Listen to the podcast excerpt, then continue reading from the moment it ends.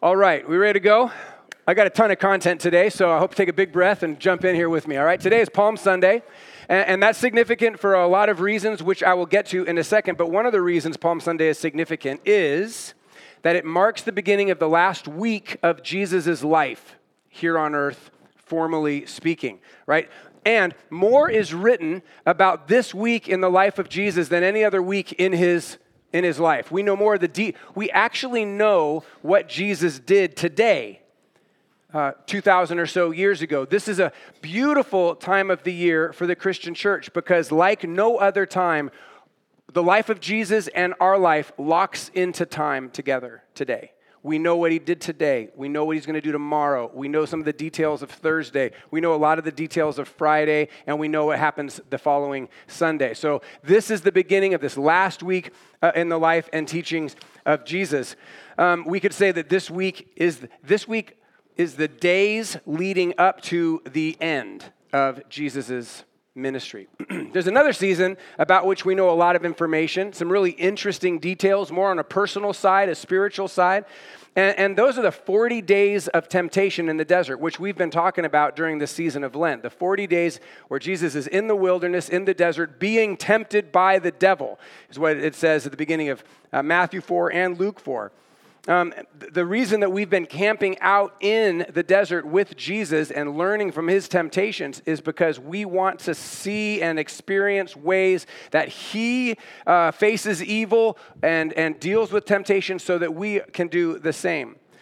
So, the 40 days in the wilderness begins with the baptism of Jesus, runs through the 40 days of temptation, and then following those 40 days of temptation in the desert, Jesus re enters his hometown and declares with clarity who he is and why he's come. And that's the formal initiation or beginning of his ministry. He makes it really clear who he is and why he's there.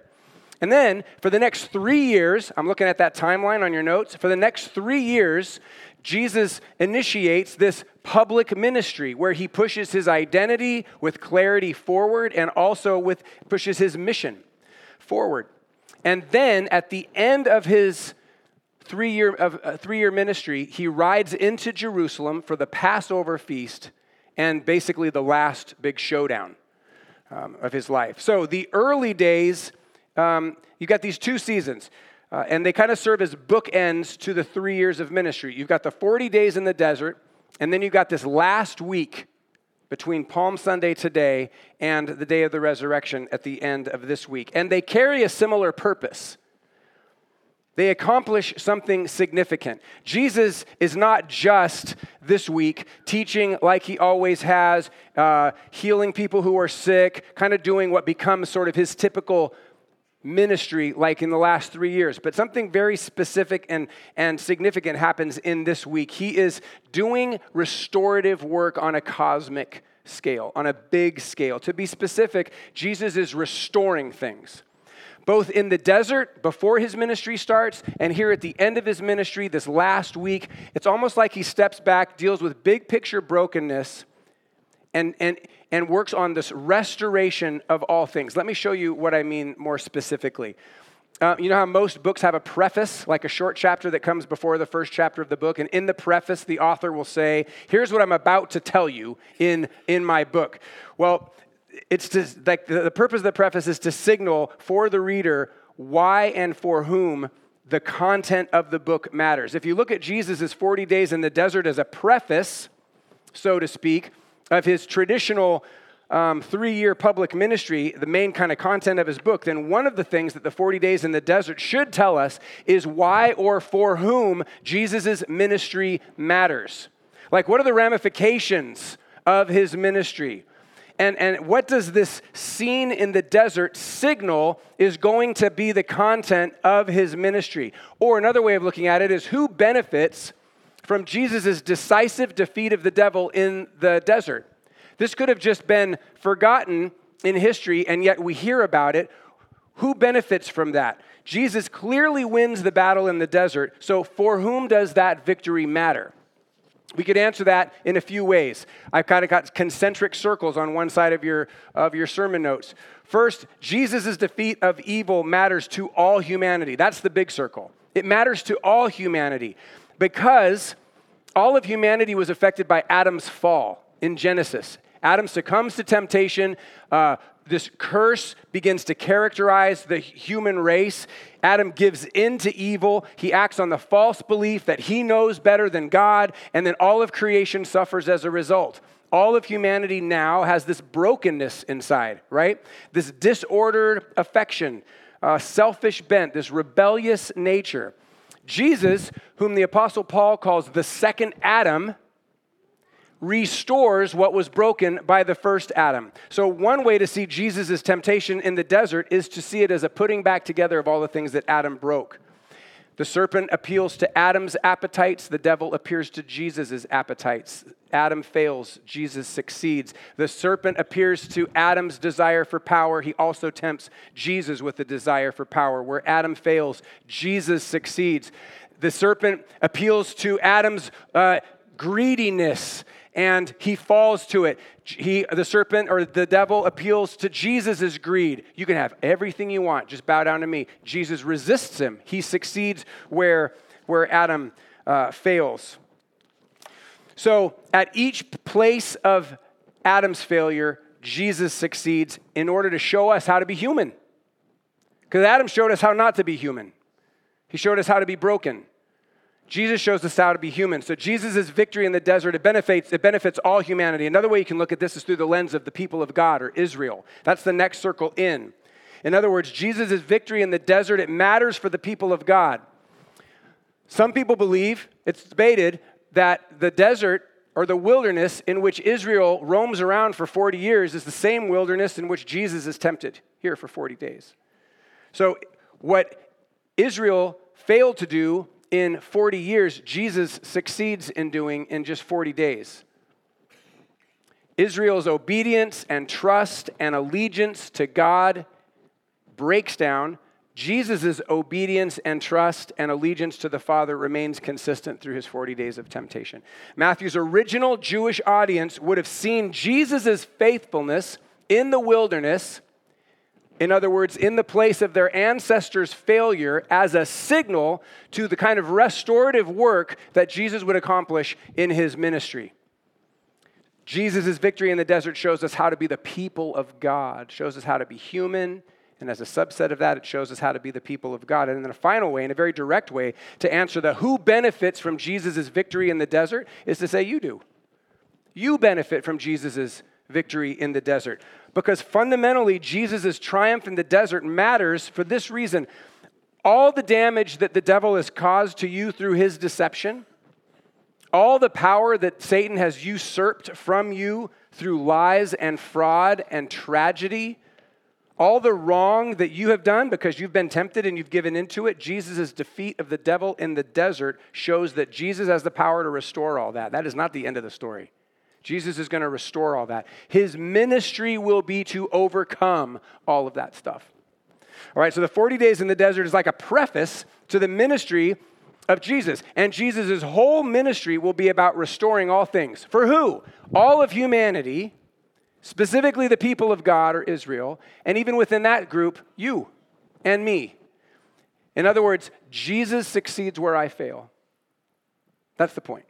Jesus succeeds where you fail. And that, friends, is good news. That is really good news. Uh, in the preface of the book, Jesus is telling us, What you have been unable to do, I will do for you, because I have come to rescue you. I have come because you need me to come. I have come to be your Savior. And that's what we thank God for. That's the good news, right? Amen. Now, for the next three years of Jesus' life and ministry, he faces all kinds of challenges and all kinds of adversity. But I would argue that probably the most significant practical challenge that Jesus, is, that Jesus faces is public perception. As Jesus calls his disciples and travels and teaches and preaches and heals and casts out demons, he's always having to cut through layers and layers of confusion. Have you noticed that?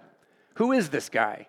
Where does he come from? Isn't his dad a carpenter? By what power does he do these things? Why is he eating with those people? Why is he working on the Sabbath? Why does he heal in this way? Is he a prophet? Is he a fraud? Is he somebody from some Old Testament character that's come back to life? Uh, is he the real Messiah? Is he just a teacher? There's even a corrupt Jewish king that murders John the Baptist And then later he hears about Jesus doing amazing things and he's like, Is that John come back from the dead? Nobody knows for sure. And that's the big question Who is this man? Then Jesus asks his disciples this question, even at one point Who do people say that I am? And they offer all these different theories based on the things that they've heard as they've traveled around. And then he makes it a personal question. And he says to them, This is the question Who do you say that I am? Who do you say that I am? It is the constant question surrounding the ministry of Jesus, and it is the critical question about Jesus, and it still is. It still is. This is the fundamental question Who do you say that Jesus is? All right, let's read this story out of Matthew chapter 21 about the triumphal entry, the thing that Jesus does today, uh, long, long ago. Matthew records it. He's one of the followers of Jesus in the 21st chapter of his gospel, his good news. Here, I'll read it to you. As they approached Jerusalem and came to Bethphage on the Mount of Olives, Jesus sent two disciples, saying to them, Go to the village ahead of you, and at once you'll find a donkey tied there with her colt by her. Untie them, bring them to me. If anyone says anything to you, say that the Lord needs them, and he will send them right away. And then Matthew, thankfully, inserts like an interpretive comment for us. He's the narrator, he's the story writer, and he tells us why this donkey detail is so important. I don't know which of the disciples got the donkey detail, but I think that's funny. I, I would like to like know who got that call. Oh man, I got to go get a donkey. Uh, I don't know what that what, why that matters. That's totally mystifying to me until Matthew explains it to me. He says in verse four, "This took place to fulfill what was spoken through the prophet." I had no idea. But apparently, at the end of the Old Testament, there's this little tiny book called Zechariah, and the prophet Zechariah says this Say to daughter Zion, which is another way of referring to the people of God or Israel, see, your king comes to you gentle and riding on a donkey and on a colt, the foal of a donkey. So, Matthew, as I said, is quoting from Zechariah um, 9, verse 9. And the fuller passage reveals this powerful prophecy about, a God, about God freeing Jerusalem from an oppressive foreign power. Let me read a little bit more from Zechariah 9. You could probably turn there, it's on page 665. Following the on a colt, the foal of a donkey statement, the prophet continues I will take away the chariots from Ephraim. That's another name for the people of God. I'll take away the war horses from Jerusalem. The battle, bro, battle bow will be broken. He, referring to the king who's coming in on a donkey, he will proclaim peace to the nations. His rule will extend from sea to sea, from the river to the ends of the earth. As for you, because of the blood of my covenant with you, in other words, because of the promise I have made, I will free your prisoners from the waterless pit. Return to your fortress, you prisoners of hope. I love that phrase, prisoners of hope.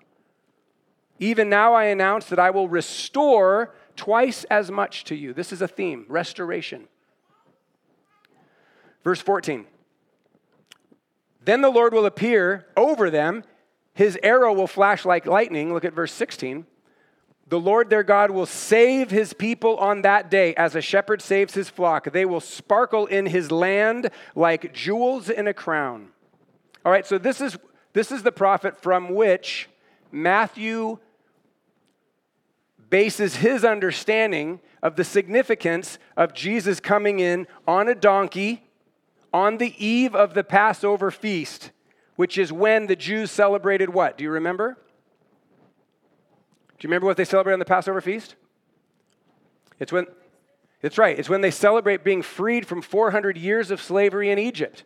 Okay? So Jesus is signaling to the crowd. And it's not just a passive crowd, it is an amped up, zealous, highly religious crowd full of anticipation for what's going to happen. And Jesus is saying some very significant things to them. Think about it like this Jesus could have snuck in in the middle of the night and no one would have noticed. But he doesn't do that. He does something that's very rare for Jesus. He intentionally draws attention to himself.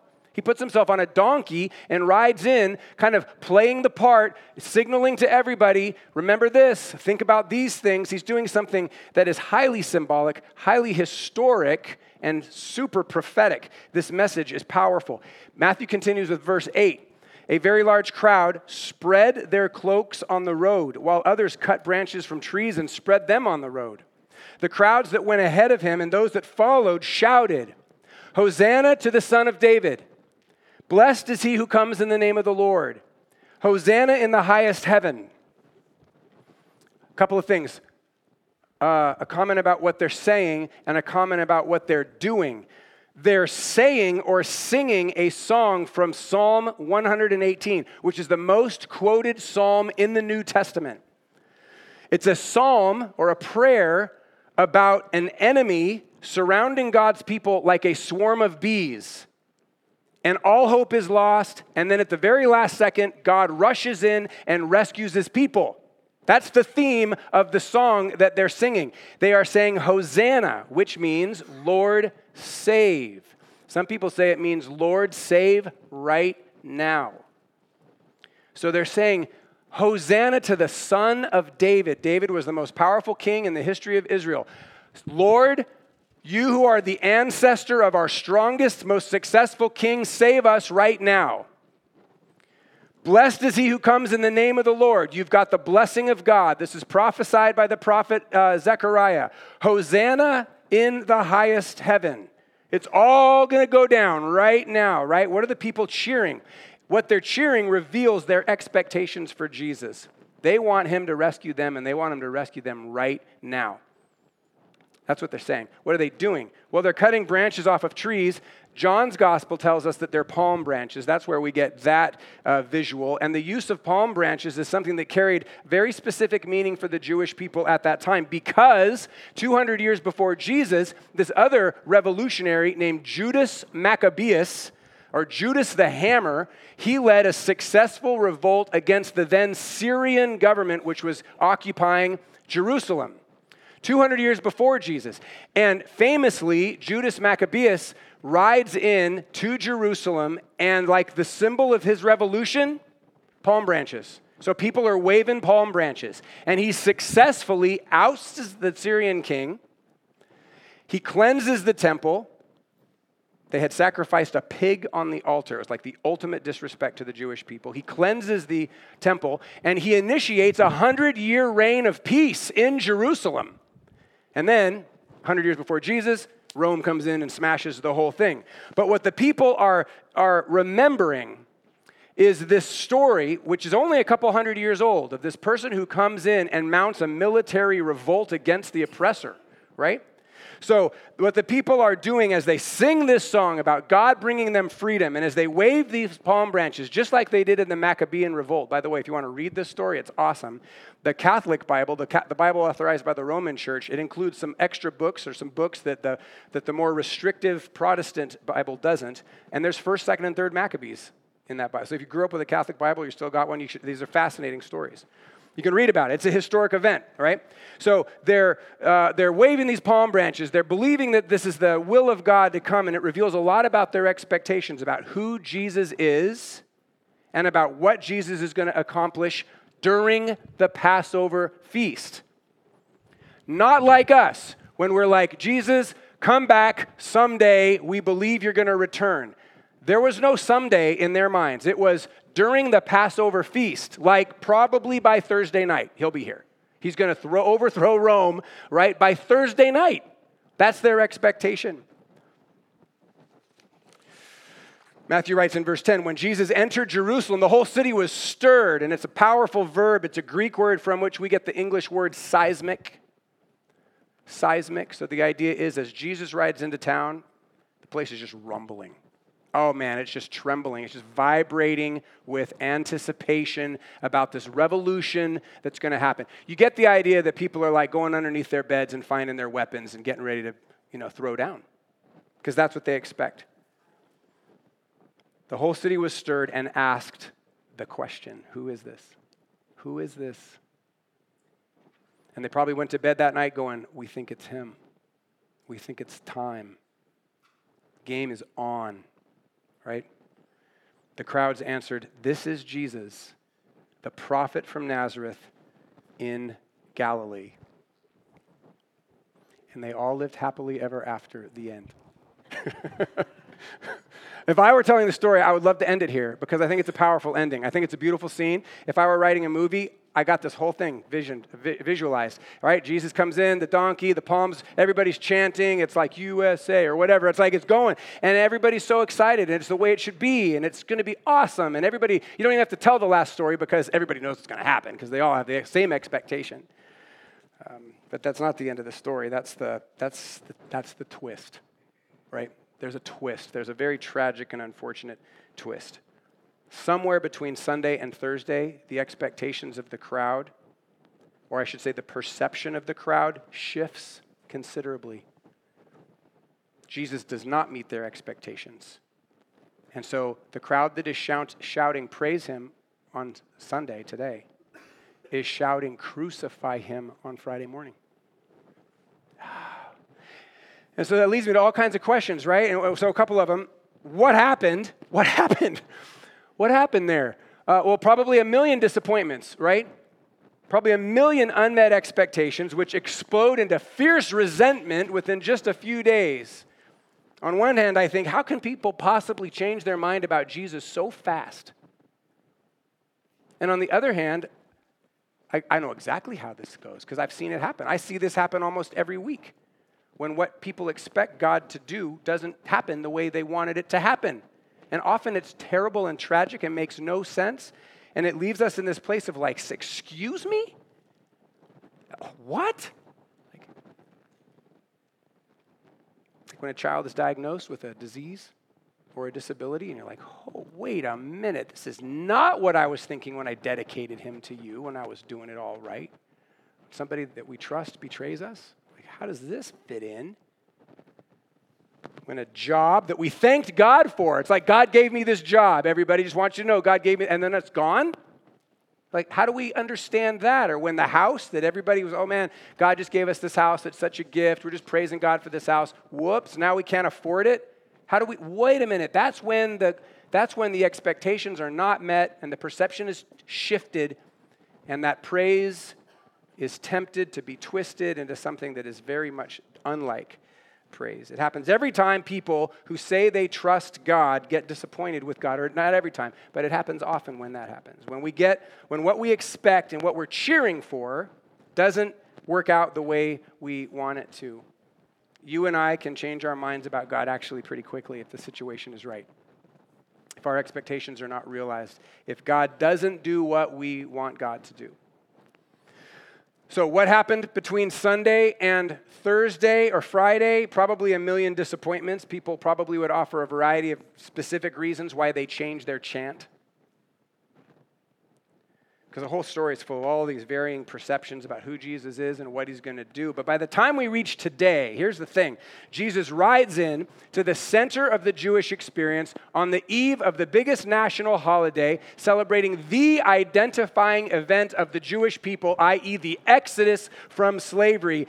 You know what? There's not a lot of confusion anymore. People know exactly what they want, they know what they think is going to happen, and they know the way they want it to happen. They're clear on that. But then one by one, people's their expectations get crushed. Jesus doesn't do what the people want him to do. And that is legitimately hard.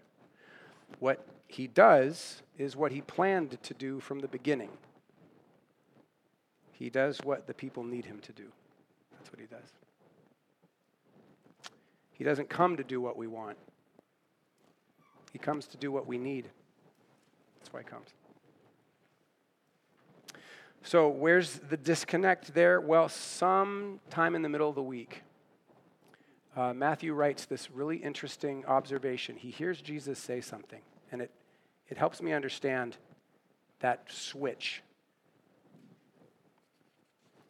Here's where we see the heart of God, the longing and loving heart of God for us, and we also see our selfish stubbornness in our hearts toward God.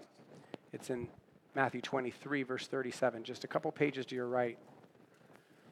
This is sometime between Sunday and Thursday. Jesus says this. Sometime in the next couple days, Jesus says this Jerusalem, Jerusalem, you who kill the prophets and stone those sent to you. How often I have longed to gather your children together as a hen gathers her chicks under her wings. That here's the key phrase. But you were not willing. You were not willing. Jesus' whole ministry is about restoring the broken, about gathering the scattered, about healing the hurting. In the preface to his ministry, the 40 days in the desert, we see that the ministry of restoration is for all humanity and the people of God, and it's for you and it's for me. But there's a real and practical sense in which, this is important, receiving the benefits of the ministry of Jesus is dependent upon your willingness. There's a real, it's a mystery ultimately, but there's a real and practical sense in which all of humanity's ability to receive the blessing that God has, has, has uh, provided for them is dependent upon their willingness. There's a real and practical sense in which Israel's ability to benefit from the sacrifice of Christ is dependent upon their willingness to accept it. And there's a real and practical sense in which our own ability to receive the gift of God's love is dependent upon, He does not force His way in.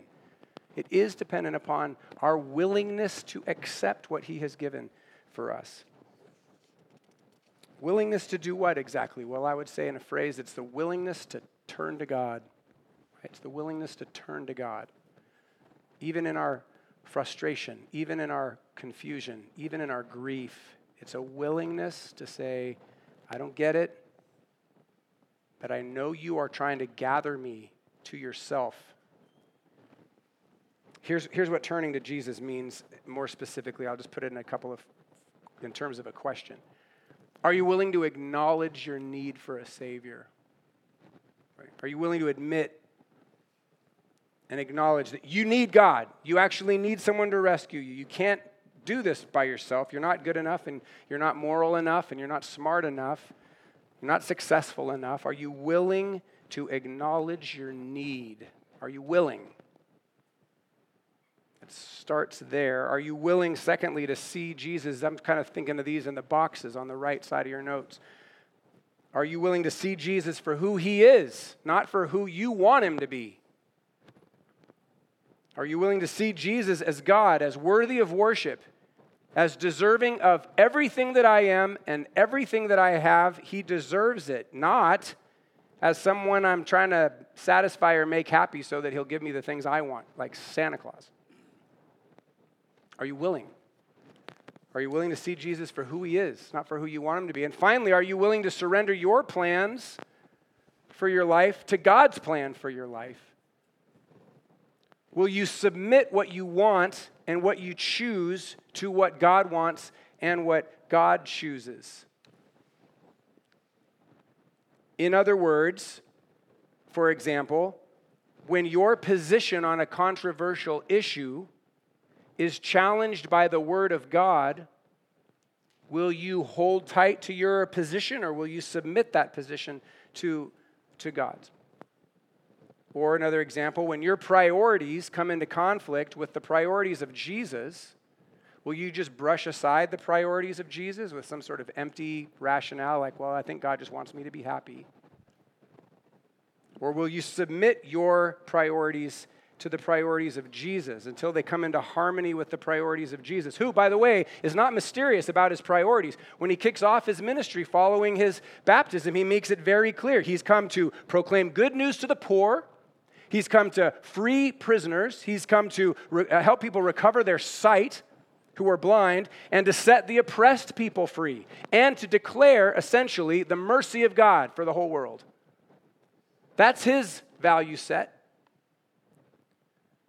So, am I willing and are you willing to submit our values to the, the values of Christ? This is the week, friends, that Jesus accomplishes like the major work of his ministry the ultimate work of his mission through the cross and the resurrection. We hear his longing for us. We gather to, uh, to, his longing to gather us together and to, in love, draw us to himself, to give us not what we want necessarily, but something way more valuable than what we want. We hear his longing to give us what we need. And the question is now, it's always been the same question, really. It's are you willing? Are you willing? Am I willing? Oh, Jerusalem, Jerusalem, how long, how I have longed for you, how often I have longed to draw you to myself, to gather you like a chick, like a hen gathers her chicks uh, under her wings. But you are not willing. So I want to end by just asking you to hold that palm frond in your hand and allow your eyes to see this visual. And I'd like to ask you if you can imagine yourself in the crowd when Jesus rode into town. And you're cheering, you're singing, you're chanting. And if you just can't get to ancient Near East, then imagine yourself at work and you're cheering. You're advocating for something. You're voicing your opinion. Or imagine yourself at school. You're cheering. You're declaring your allegiance. You're defending what you value. You are voicing your opinion. Or imagine yourself at home. You're in the kitchen and you're cheering. You're cheering. You're using your voice. You're declaring what you want. This is the ultimate question, I think, this morning. Who are you cheering for? Who are you cheering for? Who are you really singing for? Who are you chanting for? For whom are you advocating? Whose opinion are you valuing? To whom are you declaring ultimate allegiance? Whose values are you defending? For whom are you raising your voice? What is it you really want? Who are you really cheering for? Who are you actually praising? Hey, you with palm branch in your hand. Who are you cheering for? For what you want? For your plans to work out? And boy, Jesus is really going to help you with your plans. Or are you cheering for Jesus? Who loves you so much that he comes not to give you what you want, he comes to give you what you need. Who walks with you in your suffering, who does not abandon you in your disappointment, who takes away your shame and gives you instead true freedom and real life. Hey, you, palm in your hand. In the boardroom, in your kitchen, talking to your kids. Who are you cheering for?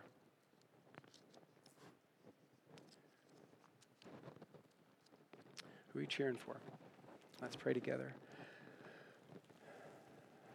Oh, Lord, I ask for ask for grace to face the critical need that the, the, conf, the confrontational like point at which we have to come to terms with our own selfishness. I pray for grace to face that this week. Not someday, but this week.